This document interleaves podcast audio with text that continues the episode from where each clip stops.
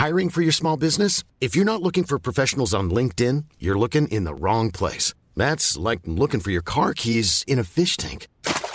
LinkedIn helps you hire professionals you can't find anywhere else, even those who aren't actively searching for a new job but might be open to the perfect role. In a given month, over seventy percent of LinkedIn users don't even visit other leading job sites. So start looking in the right place. With LinkedIn, you can hire professionals like a professional. Post your free job on linkedin dot com slash people today. Ryan Reynolds here from Mint Mobile. With the price of just about everything going up during inflation, we thought we'd bring our prices down. So to help us, we brought in a reverse auctioneer, which is apparently a thing. Mint Mobile Unlimited Premium Wireless. How to get thirty, thirty, how to get thirty, how to get twenty, twenty, twenty, how to get twenty, twenty, how to get fifteen, fifteen, fifteen, fifteen, just fifteen bucks a month? Sold! Give it a try at mint mobile dot com slash switch. forty-five dollars up front for three months plus taxes and fees. Promo rate for new customers for limited time. Unlimited more than forty gigabytes per month. Slows full terms at mint mobile dot com.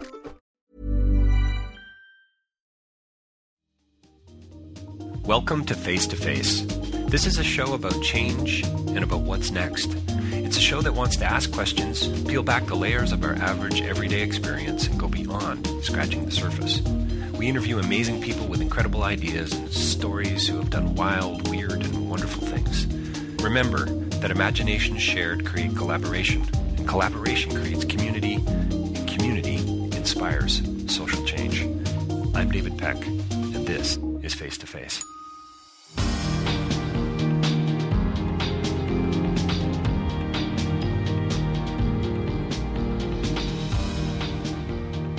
So my next interview is with Bob Joseph. He's an author, he's a trainer, he's uh, he's a guy who wants to shift the conversation. And, and one of the things I love about Bob is he, he not only is changing the world one person at a time, he truly believes and embodies that in everything that he does. As I said, author, he's a trainer, he's the founder of Indigenous Corporate Training Incorporated. You can find them online. But more importantly, right now, what we dive into is uh, this new book that he's written called twenty-one things You May Not Know About the Indian Act, helping Canadians make reconciliation with Indigenous peoples a reality. We get into uh, pretty much everything. This is one of those conversations that was over before it started. It was just, we we we, we were, I don't know, uh, twenty-three minutes in, and I went, wow, the time the time is just flying. I I uh, I hope you feel the same. We we talk about Um, significant dates. We talk about twenty, twenty-one things. We get into a few of them very specifically, but we get into things like uh, assimilation uh, policy. We talk about uh, cultural uh, identity and about homogenized cultures. We, we we get into this idea of of of of Canada being a bit of a cultural fruitcake and why it's not a melting pot society. We talk about Aboriginal rights as being human rights, and I think most of us uh, would would agree. But I think that the, the reality is a lot of us. Uh, and I'm assuming a lot of uh, our listeners, face-to-face listeners out there, don't really know and uh, uh, uh, what they don't know, I guess. It sounds so cliche and, and kind of trite, but it's really true. And so Bob uh, talks about one of my favorite films as well, The Matrix, and about the blue versus the red pill. So you're going to want to dive in. Uh, wonderful sense of humor. We have a lot of fun together. I can't wait for part two. And you've got to get out and get this new book, twenty-one things You May Not Know About the Indian Act. Again, helping Canadians make reconciliation with Indigenous peoples a reality. Uh, Bob Joseph, he's coming right up. You can also check them out online, I C T inc dot c a. That's Indigenous Corporate Training. Uh, don't forget david peck live dot com for more information about my writing and speaking, and also face to face live dot c a for lots of other interviews uh, on f- film and authors and philosophers and comedians, and we're all sort of talking about this thing called social change. Coming right up, Bob Joseph and twenty-one things. Well, welcome to Face to Face. We are joined by a very special guest here today. I, I have been eagerly uh, anticipating this interview with Bob Joseph. He's here today to talk about his new book, twenty-one things You May Not Know About the Indian Act, helping Canadians make reconciliation with Indigenous peoples a reality. Bob, thanks so much for your time today. I really appreciate it. Oh, no, thank you. This is great. So you you you're currently on the West Coast, and and also um, the founder of an organization that I'm hoping we're going to be able to talk about a little bit later on, the Indigenous Corporate Training. Mm-hmm.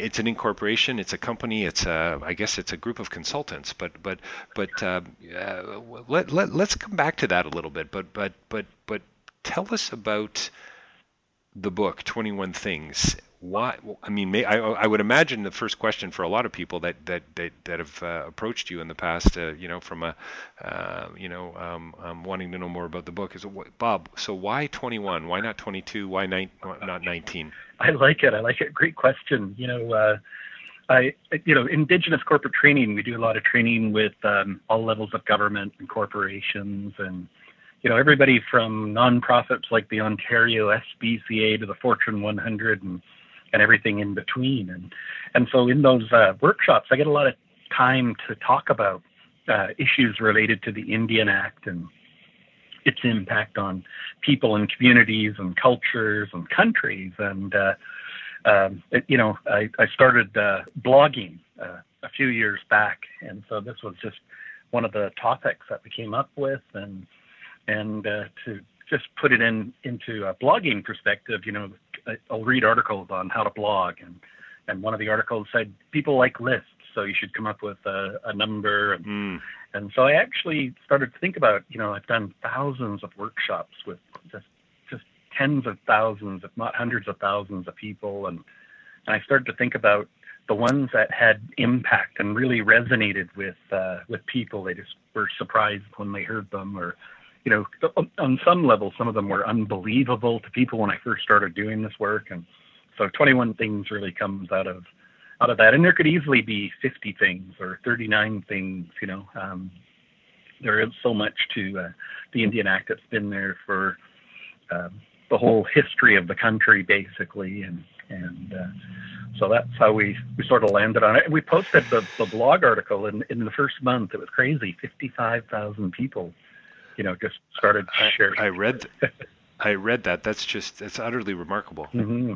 And I thought, you know, this this this has really hit a nerve. We should expand on the ideas, just to give people a chance to uh, learn a little bit more more about it. And it, it, you know, we were thinking this would be people that wouldn't normally take our training. But um, the other neat thing about uh, twenty-one Things in the, in the start of all of our uh, awareness workshops, particularly, we'll do an exercise with participants, and we'll ask them, and we can ask the listeners right now, um, think of a date in history that's specific to Indigenous peoples in Canada, and come up with a really short sentence to describe it.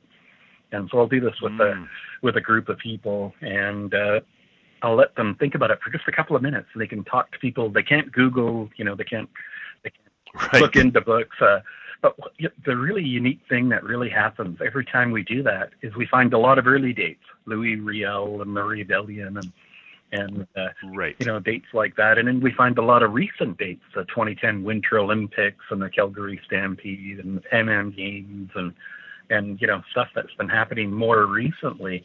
But what we found was there was always a gap in the middle, and it was uncanny. It happens across the country. We train everywhere from from Halifax and Dartmouth all the way to B C and, you know, up up into Whitehorse and the Yukon and all over the place. And, and that timeline always ends up looking the same way. There's a there's a big gap. And so twenty-one Things really, I think, um, sort of helps to fill in that gap and give a, a quick rounded picture of, a you know, probably a much bigger piece of legislation.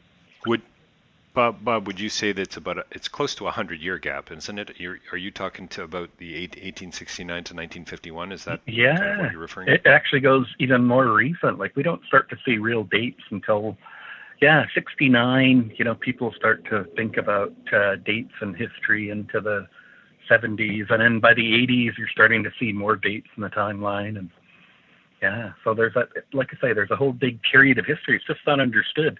And, you know, from an right. intercultural communications perspective, whatever we're working across cultures, it doesn't just have to be Indigenous peoples. When we're communicating with them, uh, they they bring those things with them, history, culture, I, language. And, and do you know what's so fascinating about that, Bob, is that, I mean, and, and help me out here, but I think I did, I did, a bit, you know, I've done a bit of my research, and I'm pretty sure you actually address it in the book. And by the way, congratulations. Oh, thank what you. a what a marvelous read. What a marvelous read. What a beautiful way to take, I'm just quickly running through the book here to see how many pages it is, but to take, to take a whole lot of history mm-hmm. and a whole lot of meaning mm-hmm. and a whole lot of potential for misunderstanding, and then kind of pack it into about a hundred and, I don't know, ten pages, something like that, with some brilliant appendices. stories, by the way, oh, and some you. really practical exercises as well. But uh, anyway, yeah, so I wanted to, I f- forgot, I meant to say that right out of the gate. Congratulations. And also, I think, what, eight weeks on the bestseller list now? Yeah, still rolling. It's uh, still up there. In nice. B C, we made the top of another list, yeah. You know, that was that was a big part of it, too, the Indian Act. If you, you know, most people have never even seen what it looks like. It's actually a pretty... pretty big document, and you know you know there's people that that write about it every year, but it uh you know when you just look at it legislatively and try to read it, it just, for me, it just glazes my eyes over, right? I'm like, oh, I can't I can't take this. So I thought, you know as we we're expanding on the ideas in twenty-one Things, we wanted to keep it nice and simple and just let people have a a quick read and give those appendices so they could do a deeper dive if they felt they needed more information on a on a particular subject. So it was uh, that was a definitely just so, making it accessible. That's what we wanted to do. So it's so great, and and as you said, twenty-one Things, it really does just roll off the tongue. It's quite lovely, and and it sounds to me like the makings of a film as well. I mean, you've you've certainly got a good documentary in the in the film in the in the in the works here. twenty-one Things, I can see it now. I know, Michael um, Moore. I got to reach out to Michael Moore. that's, that's right. Exactly.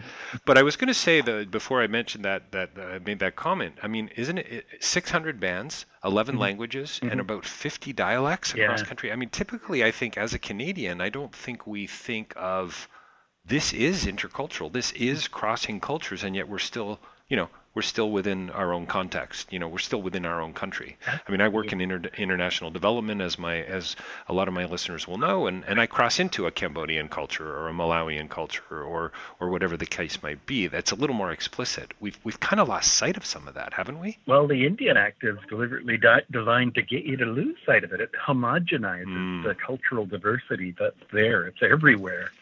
Uh, but when we call them Indians, we just we just mitigate all of the culture and the, you know, regional differences and all of that stuff. So it's, uh, you know, it's in- interesting, you know, your international work. If you, if you are working with Indigenous peoples in Canada, the same skills that you would use going to Cambodia or those other places that you mentioned are the same skills that you would use right here in, well, I'm, you know, I'm talking to you from Nanaimo today, or what the Nanaimo First Nations, how they would pronounce it, uh, their traditional territory. But really, you need an international trader hat on as you go from community to community, because they are so different, and, you know, different right. languages, no ability to communicate, but totally different worldviews. Like, if you wanted to be a tourist, you know, you could travel around British Columbia. There's seven major language families broken up into over thirty dialects. It's really, really culturally diverse. And you could go see seven different cultures. It would be like going to seven different countries when you started to really,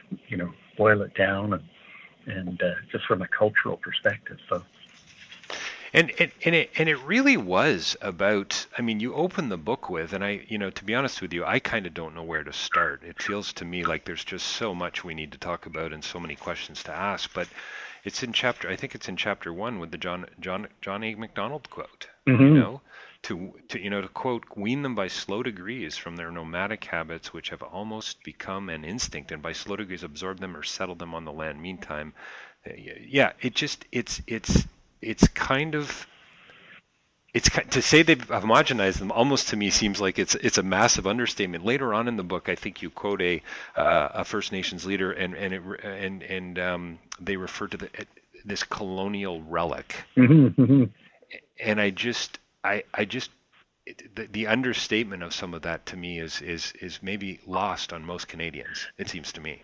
Yeah, you know, it, uh, were you a Star Trek fan? Did you watch a lot of uh, Star Trek?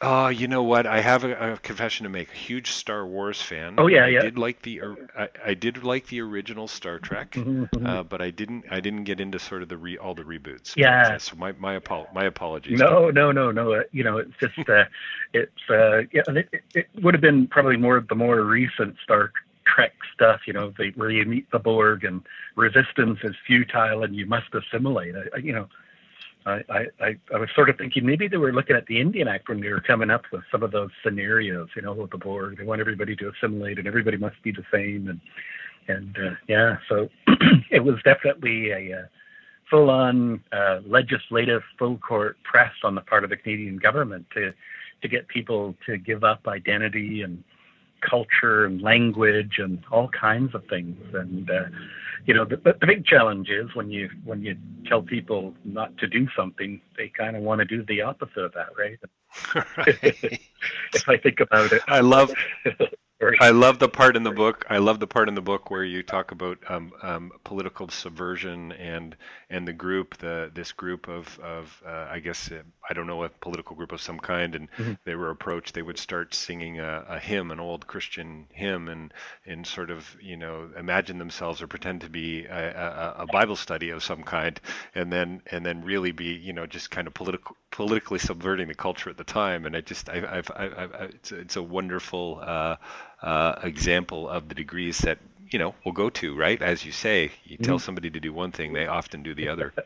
But, and, but the neat thing about assimilation, if we can say that, is that whenever two cultures come together, they immediately want to learn about each other, right? If you've got good food, I want your good food. And then when we're breaking bread, we can talk about philosophy and ideology and all kinds of really neat things. It's a very natural process. But when we talk about in the Canadian sort of historical experience, that was a very forced cultural experience. And, and so people just sort of dug in. And the song they sang was on, Onward Christian Soldier. That's right. That's kind yeah, that's a beautiful kind of the, a metaphorical finger, isn't it? Yeah, so it was just, you know, interesting to uh, to, to to know the story and the history. They'd go through it a couple of times, and if they, you know, if the Indian agent didn't leave, they'd break out the good book and read from the scripture, just sort of biding time. And and then once the agent left, then they could they could pursue their activities. I, I come from a uh, potlatching family here on the West Coast, um, and uh, my dad's a hereditary chief. I'll in- inherit his chieftainship at some point in the future. Um, and uh, on the we had a family potlatch in twenty fourteen, and we were sitting down with all of the the chiefs. I was sort of there learning, you know, from him and from the other chiefs. Mm-hmm. And they were, uh, you know, one of the chiefs said over over breakfast as we were looking out onto the actual bay of Alert Bay from a house up on the hill, "Oh, Bobby, such a beautiful day for uh, potlatch. Look at how rough it is out there." The weather was, it was blowing really hard. It wasn't raining, but it, there were big white caps on the uh, on the ocean. So such a beautiful day to have a potlatch. There's no way the Indian agent could get here today. So it was pretty cool just to see the reference, even in even in the family potlatch and stuff. Mm. You know, those, those, mm. uh, those moments, because that's what they would do. They would take, you know, potlatching underground and wait for right. wait for really good winter storms and do the business. And that way, you know, because in those days you couldn't. The only way to get around was by boat. And, maybe later on, right. uh, float plane, but you know. so so it really was about going underground. I when I you know you know Bob, when I read some of these quotes, when I look at some, you know, the you know if you if you go back and you look at something like the Doctrine of Discovery, and and and you go way back, you know, several hundred years, and and and even some, and the twenty-one things that you focused on, about it's about land and it's about language and culture and and, and identity and women. And the, I mean, I want to talk about that, but I but here's this quote from uh, Duncan Campbell Scott. Mm-hmm, mm-hmm. "I want to get rid of the Indian problem. Quote, our objective is to continue it until there is not an Indian that has not been absorbed into the body, body, body politic, mm-hmm. and there is no Indian question and no Indian department." You read that. Mm-hmm. And you just, it, I, I just, I kind of, I want to step back, and I said, "Is, I mean, am, am I reading fiction here?" Mm-hmm. It is a, uh, it is a no holds barred process. they're, they're not, even, even, you know, and you've probably done other media research on it, on residential schools. They knew the kids were dying off in, in high numbers because they were putting them into cramped quarters, and they didn't have immunity to diseases. But, they, you know, there's, you know. There's lots of quotes from the residential school stuff that, yeah, that, that's happening, but that doesn't mean we should stop what we're doing. You know? And, right. uh, yeah, so it's a, it's a pretty um, pretty uh, crazy time in Canadian history, and it's just sort of, you know, I guess it's flying under the radar for Canadians, and that's why I think twenty-one Things was such a, you know, sort of captured the imagination really quickly. A lot of people just didn't know, and it started to get, you know, shared and shared and shared and like, wow, this is uh, this is really uh, hit hit a hit a nerve for people, you know, just some uh, aha moments. Well, it seems to me, too, that you have a really interesting insight into this, doing these these corporate uh, and envir- you know, coming coming alongside, as you say, Fortune five hundred co- uh, companies and, and, and different levels of government and so on to do these workshops. So you have a really interesting insight. Mm-hmm. Um, and, of course, just, I guess, suppose hanging out with regular Canadians. But what what what do you think it is that um, Canadians are most often missing when it comes to understanding the Aboriginal, I guess, uh, history? And uh, can you say Aboriginal problem or the, yeah, the yeah. issues that most Aboriginals face? You know, how how how do how do we get to a place where, you know, I can kind of step into your shoes a little more? Yeah, you know, uh, it does. It's you know just for just for people, and that's part of the work of reconciliation, to take a look back and try to see some of the things that that were, were happening as part of this old uh, legislative post-Confederation assimilation policy, and and really just sort of uh, to get a feel for that, right? Like what we were what we were trying to accomplish. And the big problem, you know, it, it's funny, if we were just to try to let people sit back at seventy thousand feet and say, what, what does this look like?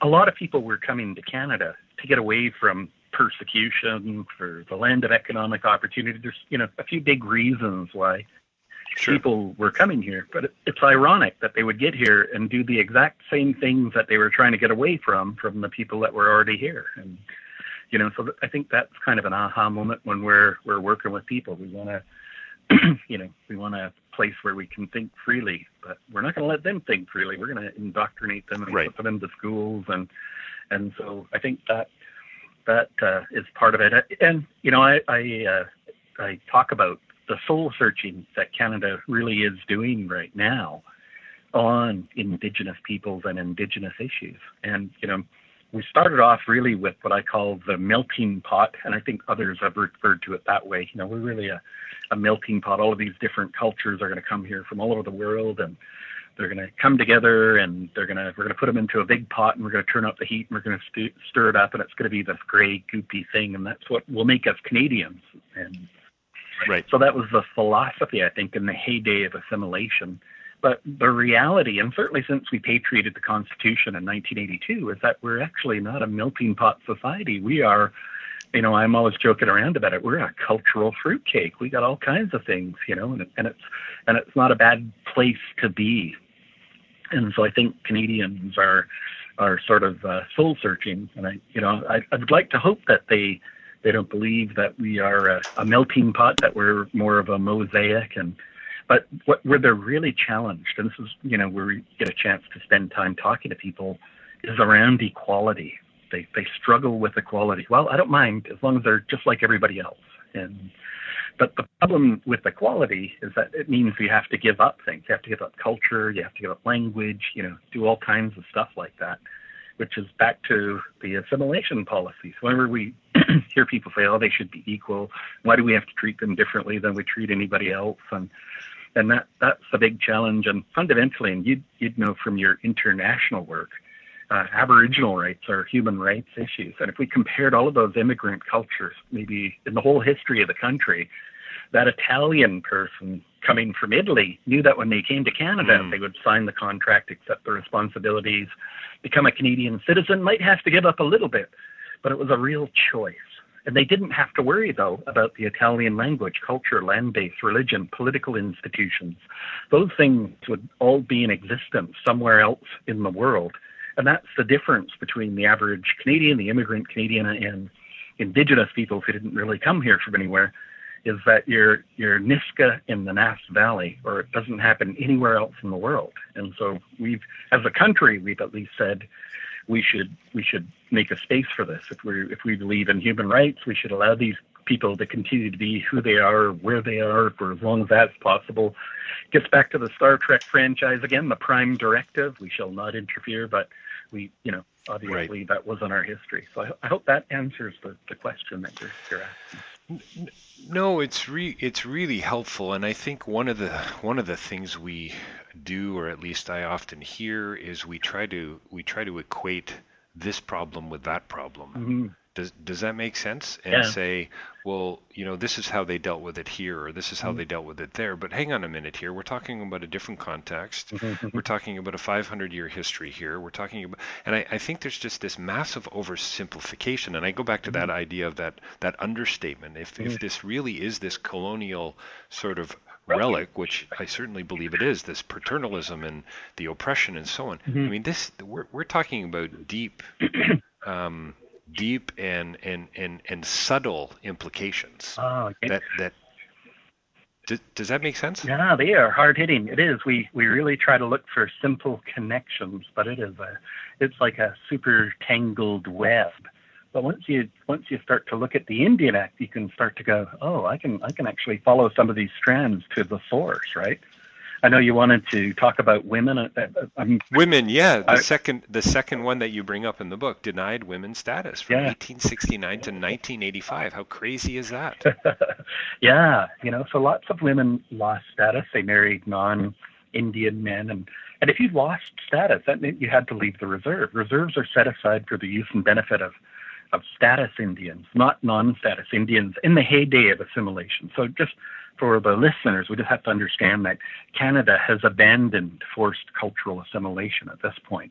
And uh, but during the heyday, if uh, you were an Indian woman, you married a non-Indian man, maybe an Irish guy or Italian guy, you know, whichever whichever uh, culture that you come from, uh, she would lose her status. So the children, it meant that she had to leave the reserve and go be like everybody else. And uh, And they would come back and visit. And, uh, you know, I, was, I did some work up in uh, Tahltan territory. I was working with a lady, Elder Alice Hamlin.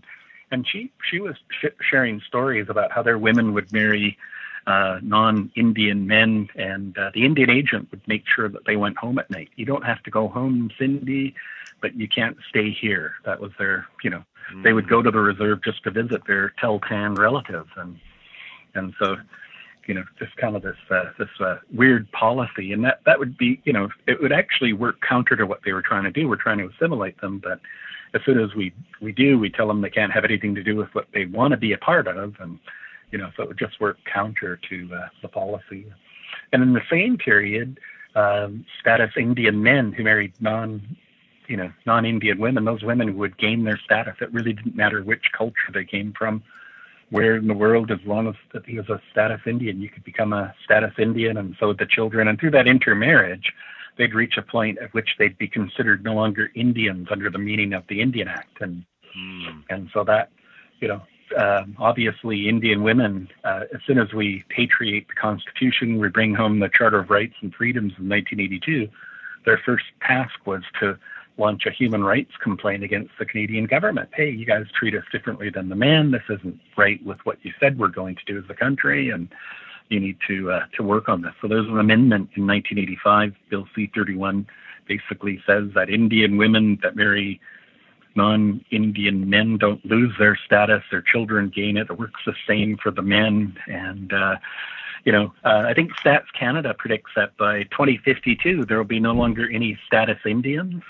And it, it's not necessarily a bad thing, because when we listen to what the communities are saying, they're saying things like, uh, we don't want anybody in Ottawa telling us who our people are. That's something that we can do ourselves, right? So they're they're talking about self-determination. So it's not necessarily right. A bad thing. And, and that's and that and that's kind of how you.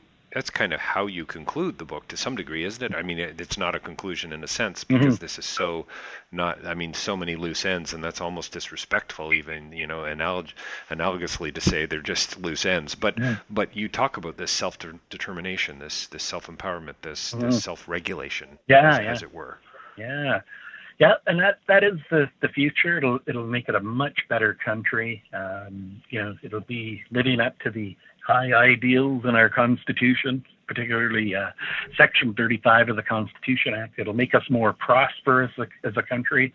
Mm. Like, there's just so many benefits to moving away from the Indian Act and and dismantling it, which the current federal government has agreed to do. They're working with Uh, First Nations. The federal Liberals are, you know, traveling across the country, gathering information to write a bill that would see the door really open to um, self-determination, self-government, and self-reliant, the three big selves that uh, Indigenous peoples are looking for, especially Indians getting in reserve. But, Bob, Bob, in the in the book, you talk about the costs of maintaining the mandates of the of the Act, and, mm-hmm. and then you know versus the cost of dis- dismantling it, and, mm-hmm. and, and and later and later on, you, you, you say that even though the, the assimilation and the policies the policies have, have sort of been abandoned, the effects and the challenges are still ongoing. And I mean, I think yeah. we all sort of know that, and I would like to think most people we would bump into on the street, if we asked them that question, they would say yes, yes, yes. Mm-hmm. Um, Where where do you see that heading? So, I mean, reconciliation, you know, Richard Rogomes has said stories are meant to heal. Mm-hmm. And, and you know, how, how much,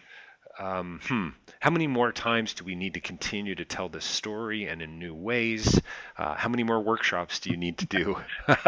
you know, how many more, how many, how many more books do I need to write? My kids are mm-hmm. ten and twelve. They're going to be in a different place mm-hmm. with respect to, I think, uh, our, our relationship to, to, to history with our Canadians, Aboriginal peoples than, mm-hmm. than, than I was, you know, yeah. at, at my age and so on. And I don't know, I guess, I guess I'm asking a lot of questions in there, but you know, can we, can, you know, and, it, and you start out in your introduction by being so hopeful. You know, you talk about the, is it the Kwakwala word where where it means to rise again? Yeah, you know? yeah. And you and, and and you clearly want to change the world one person at a time. You even say it, and I so love that about you. And we've never met. So, um, so I guess what I'm getting to is kind of what is next? Is it is it more of the same? Is it more intention?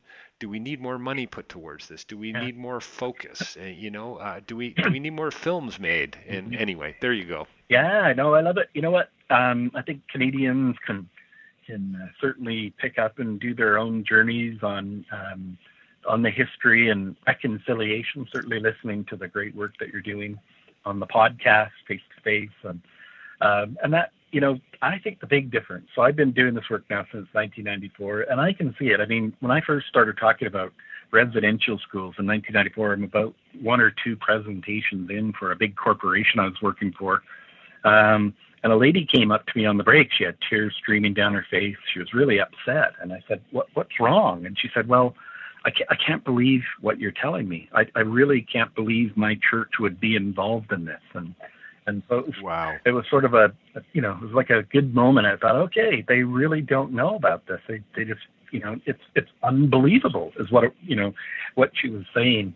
And so since that time, you know, we are, we are so far beyond that day, even today in the time that I've been doing this work. You know, you look at the uh, Ottawa Red Blacks, they've invited the local chief to come and do a welcome to our territory. And, uh, you know, and certainly in uh, Winnipeg, you know, they, they do it in front of all of their professional hockey games, and, you know, local governments across the country are doing it. I, you know, I can see the change. It's it's not happening fast enough for some people, and it's too slow for others. But, you know, just, uh, right. and, and I know your show is about moving the needle. I think we've moved the needle. And what's really going to move it, especially for your kids, is that the uh, Truth and Reconciliation Commission traveled across the country. Its job was to gather stories and create a more common understanding for Canadians about residential school experience for the average Canadian. And a lot of their recommendations were, you know, better education, K through twelve, and college and university, and calling on governments and companies to, to all get engaged. And so I think there's going to be a really, you know, if we can continue that work, that your kids will just see a completely different country. Give it five or ten years. Now, the part, obviously, you guys just had an election, and I know uh, your new premier just, uh, you know, canceled uh, canceled the reconciliation and the curriculum stuff. So that's a little bit of a step back, but not everybody's doing that. There's lots of people that are plowing down the road full steam, lots of great Canadians who are and just average Canadians. I get people calling me from book clubs. Hey, we just did a book club thing with you. And, you know, it's so awesome, nice. awesome yeah. to hear. And you that, got, that's where it's going to happen. Well, it, it, you know what? It, I'm so glad. I'm getting goosebumps. I honestly, I'm so glad to hear that, because I think you're right. It it really is in the the. Uh, I mean, I don't I, I don't think the metaphor of the world coming together to save thirteen lives in Thailand right now, in the cave rescue and so on, should go unnoticed. There are some sort of paradoxical contradictions to that, I think, with regard to what else is happening in the world. However, I think it has been quite kind of wonderful that that that we can come around this mm-hmm. uh, if we really want to, you yeah. know, if we have the intention, if the goodwill is there, and so on, and the political will and the mm-hmm. the resources. It's it's we, but we just we, we need to. I don't know what it is. Do we need to yeah. focus? Do we need to you know make better choices, et cetera. But I so am I'm so encouraged and thrilled to to think to hear you say that you think you know what's necessary is, of course, the big the higher higher level stuff's important, but mm-hmm. changing the world one person at a time is is so essential. I love too that in one of your appendixes at the end of the book, and you've got um you know appropriately twenty-one things you can do to help change the world. It's mm-hmm. just it's you know attend attend an Indigenous film festival, attend a powwow, mm-hmm. read books by Indigenous authors. I mean you know it's just it's really wonderful that you've made it also so so readable, but also really tangible. I mean, Bob. I mean, Bob. Bob uh, Tom, Tom, was it Tommy Douglas who referred to this as as an apartheid? I mean, I, we can't. Again, I'm I'm coming back to this. We just. It seems like we've got to have some pretty serious conversations still. Uh, it seems to me. uh, yeah. Well, you know, as long as the Indian Act exists, it's. Uh, You know, I, I, you know, a good analogy would be, you know, how those uh, those big uh, out in the high seas, those those big, uh, you know, indiscriminate net drift net fishers. That you know, they people rover nets, and there's big chunks of net floating around. And even though they're not attached to a boat or anybody fishing, those nets are still killing fish. And and that that's sort right. of the analogy with uh, the Indian Act. If we think about the Indian Act, as long as it's still there, it was designed for a purpose, and it is really hard to repurpose it. You know what I mean? Like you can't, right. you can't use it to hang glass balls for ornaments, and it's just not. right. It's just not. Right. You know, it's just not. It's just it's just got to go. And uh, but while it while mm. it's there, we still have a government of Canada that's trying to figure out what to do with it, but. You know, we think about, uh, you know, just on, on women and certainly missing and murdered Indigenous women. A lot of that, you know, we simplified. Oh, that's just a choice that they made and, and that kind of stuff. But, uh, you know, for me, I look back to the Indian Act. No, this is happening, you know, at a federal level. Um, the feds went through a big ten-year round of cutbacks, government cutbacks. Um, and, you know, the finance minister in Ontario or, or Canada, you know, would say, uh, you know, the media, people like yourself maybe would say, hey, is there any new money for Indians in the next federal? No, there's no new money for Indians in the next federal budget. And you can actually go back and take a look over a period of uh, ten years from one census to another. And you can see it when it started out, forty-eight percent of Indigenous people were still living on reserves, band members, forty-eight percent on average across the country. And by the time that those uh, ten years had gone back. And it was a government that was focused on fiscal responsibility and, you know, we're going to do more with less. That was the mantra. So they were slashing and burning, not just Indian Affairs. To be fair, they were slashing and burning a lot of uh, federal agencies. But in that round of cutbacks alone, we saw that number go from forty-eight percent to forty percent. We saw an exodus, eight percent exodus. In a very short period of time. And that's people leaving the reserve because there's no new money for housing, there's no new money to fix the clean drinking water problems that they have and that kind of stuff. And and actually it was an Ontario Premier, uh, former Premier Dalton McGuinty came out during the Kashechewan water crisis and he said, you know, we're a good province, we've got good people, we're gonna we're gonna help the Kashechewan out in their time of need. By the same token, we do not want other governments offloading their responsibilities onto us because when we set up the Indian Act, the Indian Act uh, would be administered by the federal government. It would be their responsibility. They actually had a legal obligation to do it. And what McGuinty was saying was, and because you're you're not funding this adequately, we're you know it's becoming a, an Ontario problem. Now we're going to see more homelessness, more crime, more. You know, just the connection. And that's why I say I can always look back to, you know, how does this trail back to the Indian Act and, you know, sort of connect the dots backwards. And so I think that, you know, that's why I think it really needs to be dismantled and that people need to, to uh, just move away from that. And I'd like to say the government of Canada is certainly committed to, uh, to doing that. I sure look. I look forward to the day that there might actually be some sort of, you know, presentation where there is a burning of the actual. You know, a ceremonial burning of the act. You wow. know, I mean, is that, you know, Wouldn't wouldn't that be interesting? If I catch you know? wind, I'll definitely uh, let you know. please, please do, because I'd like I'd like to get some, some feedback on that, and I, mm-hmm, I'm sure mm-hmm. it would be caught would be caught on film. I just want to I want to highlight.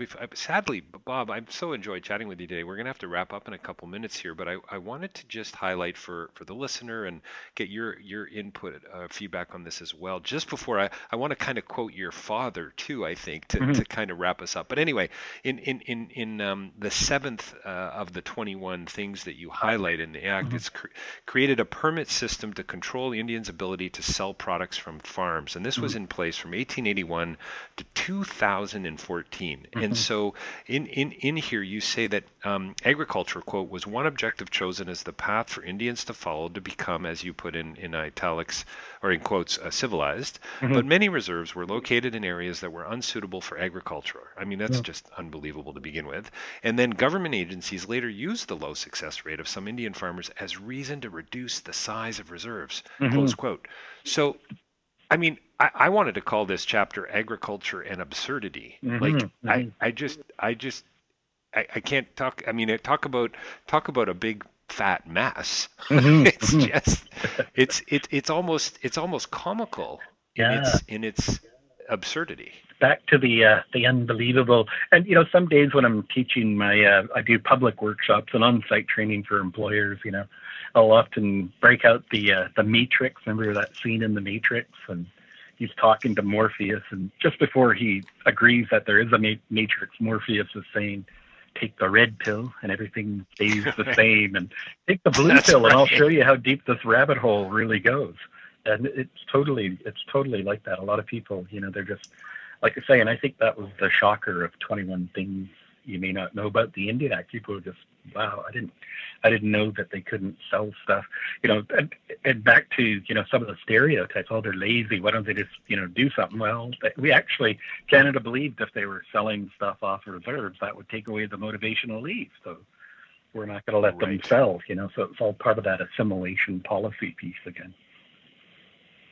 Yes, and I think somebody, I'm not sure who it was, but it might even have been you. I'm sure you've used it, but somebody in the book you referred to as referring to it, the Indian Act, as villainous. Mm-hmm. And I think that that is a really uh, helpful sort of sort of distinction to make. Mm-hmm. I love that you're so positive, Bob. I'm, I'm sure you know you, you you have reasons, many many reasons not to be positive, but but clearly you are a man of hope, and and I think and a man of change, and that's remarkable. But it sounded like you you kind of maybe picked that up from from your father, and and I and I wish I could remember the quote, and I've been flipping back through the book trying to find it, and I apologize, but I remember you quote, I think you quote him, and and he said something about we we start today. Mm-hmm. And and it's really struck stuck with me like that. I mean, that's just a beautiful uh, uh, log line for a campaign. Yeah. We start today. I can't. I've taken the blue pill. I can't go back. And you've been eight or nine weeks on. You've been eight or nine weeks on the bestseller list now. That that that means to me there's a whole lot of other people out there, I hope, who've taken the blue pill.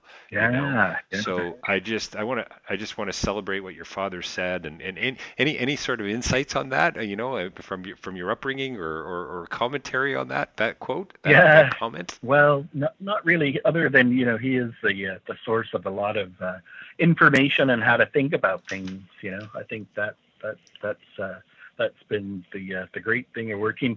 He, you know, he was uh, when it comes to reconciliation, we've been hearing a lot of conversation. You know, it's not happening fast enough, and and and uh, you know, he he actually does like peace mission work. He's off in other countries mm. like yourself, and he's working with religious organizations. So they went to the Middle East, and he said it was. Uh, It was just the, the worst thing that he could see, because it didn't matter. They, you know, visited these guys and those guys, and their their relationship has been vitriolic for millennia, right?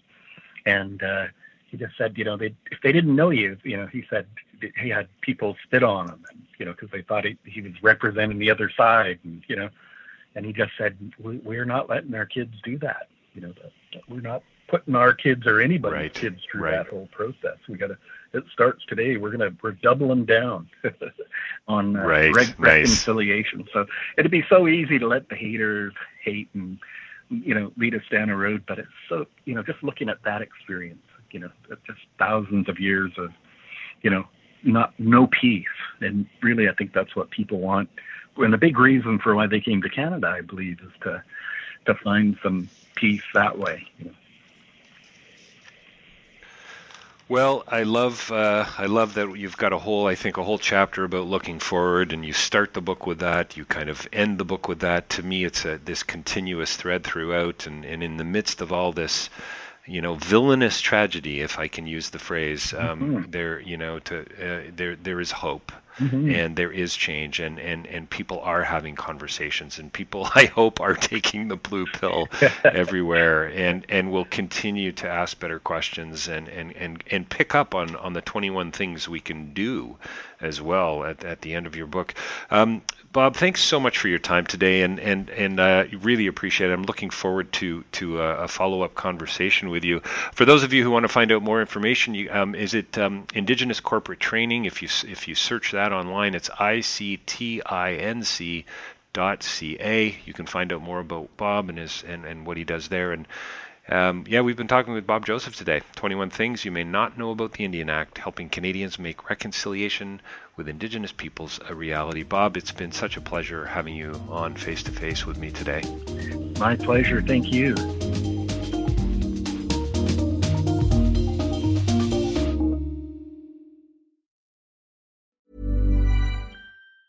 Mom deserves the best, and there's no better place to shop for Mother's Day than Whole Foods Market. They're your destination for unbeatable savings, from premium gifts to show-stopping flowers and irresistible desserts. Start by saving thirty-three percent with Prime on all body care and candles. Then get a fifteen-stem bunch of tulips for just nine ninety-nine each with Prime. Round out Mom's menu with festive rosé, irresistible berry chantilly cake, and more special treats. Come celebrate Mother's Day at Whole Foods Market. Hi, I'm Daniel, founder of Pretty Litter. Did you know cats tend to hide symptoms of sickness and pain? I learned this the hard way after losing my cat, Gingy. So I created Pretty Litter, a health monitoring litter that helps detect early signs of illness by changing colors, saving you money and potentially your cat's life. Pretty Litter is veterinarian developed, and it's the easiest way to keep tabs on your fur baby's health right at home. Go to pretty litter dot com and use code ACAST for twenty percent off your first order and a free cat toy. Terms and conditions apply. See site for details.